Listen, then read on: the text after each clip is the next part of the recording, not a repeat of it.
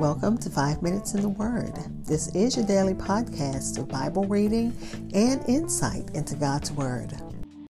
We are continuing our study in the book of Judges. We're still in chapter 1, looking at verses 8 through 10 in the New King James Version.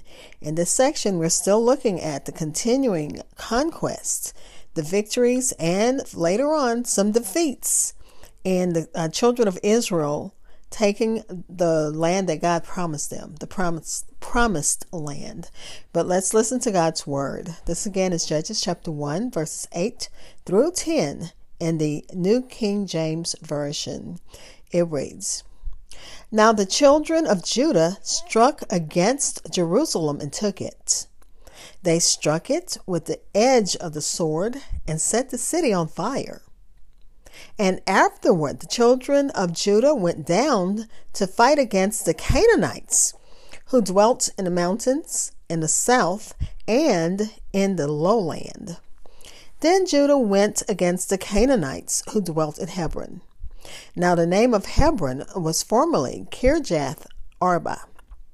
And they killed Sheshai, Ahiman, and Talmai.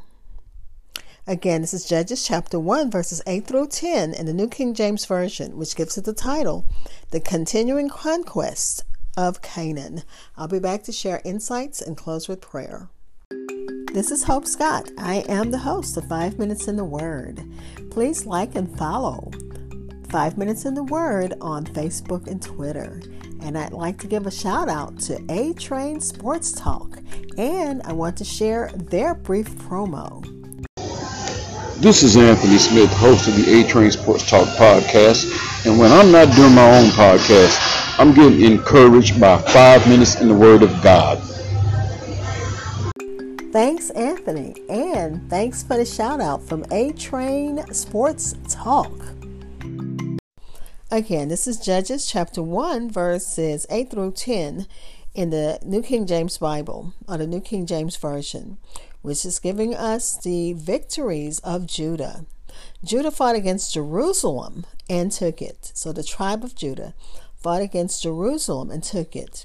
And then the commentary notes that Jerusalem is the oldest city in the world, having been occupied almost continually for a period of 5,000 years. Jerusalem is mentioned in Egyptian texts from around 14th century BC. I'm sorry, between uh, from the 19th century BC, and uh, Marna letters around the 14th century BC. And then it continues to say when it says that uh, Judah struck struck it with the edge of the sword and set the city afire. That there are uh, differing biblical reports of this conquest of Jerusalem and um, um, supposedly, according to what we're reading now, Judah defeated Adoni-Bezek and then moves immediately towards Jerusalem. Remember, with Adoni-Bezek, he uh, they captured him. They cut off his thumbs and his big toes, you know, to render him ineffective, or you know, kept him from escaping. So they went immediately from that battle to Jerusalem which is uh, occupied by the Jebusites, and supposedly they destroy it. According to the book of Joshua in chapter 15, verse 63, Judah was unable to drive the Jebusites out of the city, and it appears to uh, have remained in the Canaanites' hands until King David conquered it. Furthermore, uh, Jerusalem was part of Benjamin's allotted territory. While Judah is depicted as conquering Jerusalem, in this uh, section that we're reading, Benjamin is said to have failed to conquer the city later in this very chapter, in verse 21. So it is likely that the different reports reflect various attempts to conquer the city over the years, and that Judah's victory that's recorded here was only temporary. Then Judah went against the Canaanites who dwelt in Hebron. So he uh, went against them, he conquered them, And this was the city that was given to Caleb and his family. Hebron was the ancient city of Abraham and the city which discouraged the ten unfaithful spies from taking the promised land. Remember, they said in this area in Hebron, there lived, uh, there were all giants. And they forgot that their God is a giant's killer. He knows how to take care of the giants in our lives also. So they were afraid to uh, take over the land, and they brought the wicked report that we it can't be done. And Caleb is saying, "Oh no, give me this, give me this city, give me, give me uh, what you promised me, God." But let me get off what I have to say and get to you what the commentaries had to say. The, the descendants of Anak, Anak, head of Anakim, was a giant clan that had often troubled the Israelites. And um, so remember, the 10 unfaithful spies saw this clan and said that, oh no, we can't take over this, this city because of these giants. Uh, let me continue. The commentaries also point out that in verse 9 of chapter 10 of um, Judges 1, it gives us the three geographic divisions of Israel. The mountains are literally the hill country, which describes the mountainous region between Jerusalem and Hebron.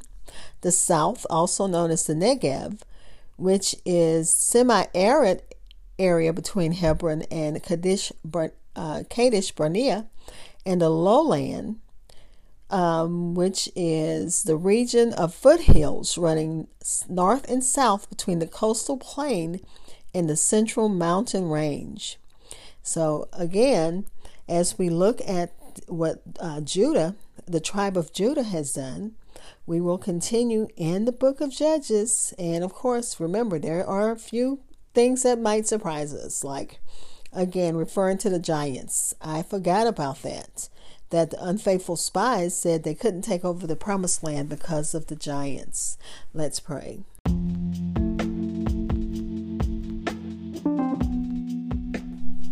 Father, we thank you as we continue to look at your word.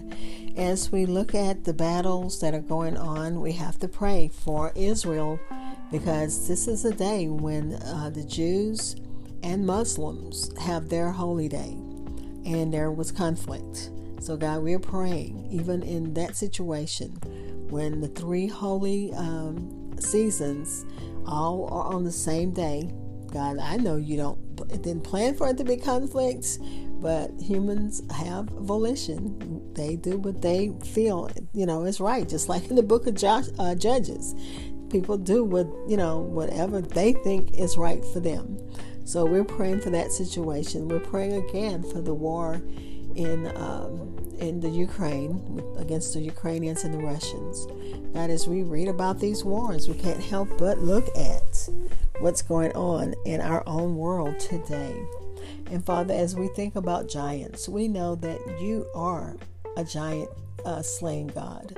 All the giants in our lives.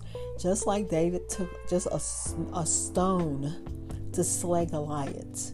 You don't you can slay anything that overwhelms us.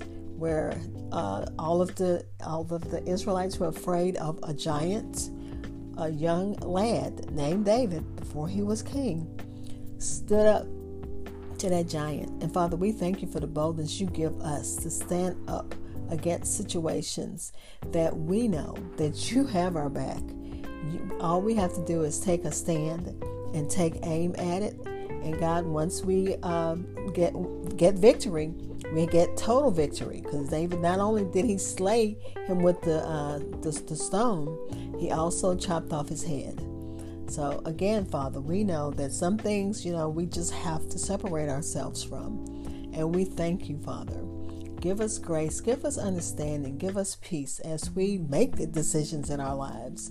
Make sure that, let us make sure that we um, take it to you take it to you, Father.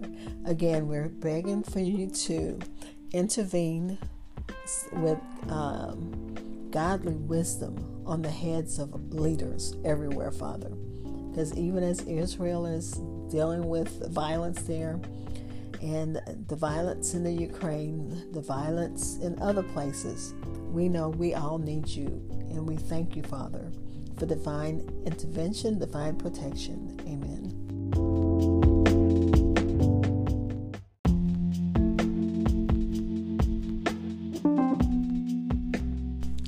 Thank you for spending time in God's Word with me.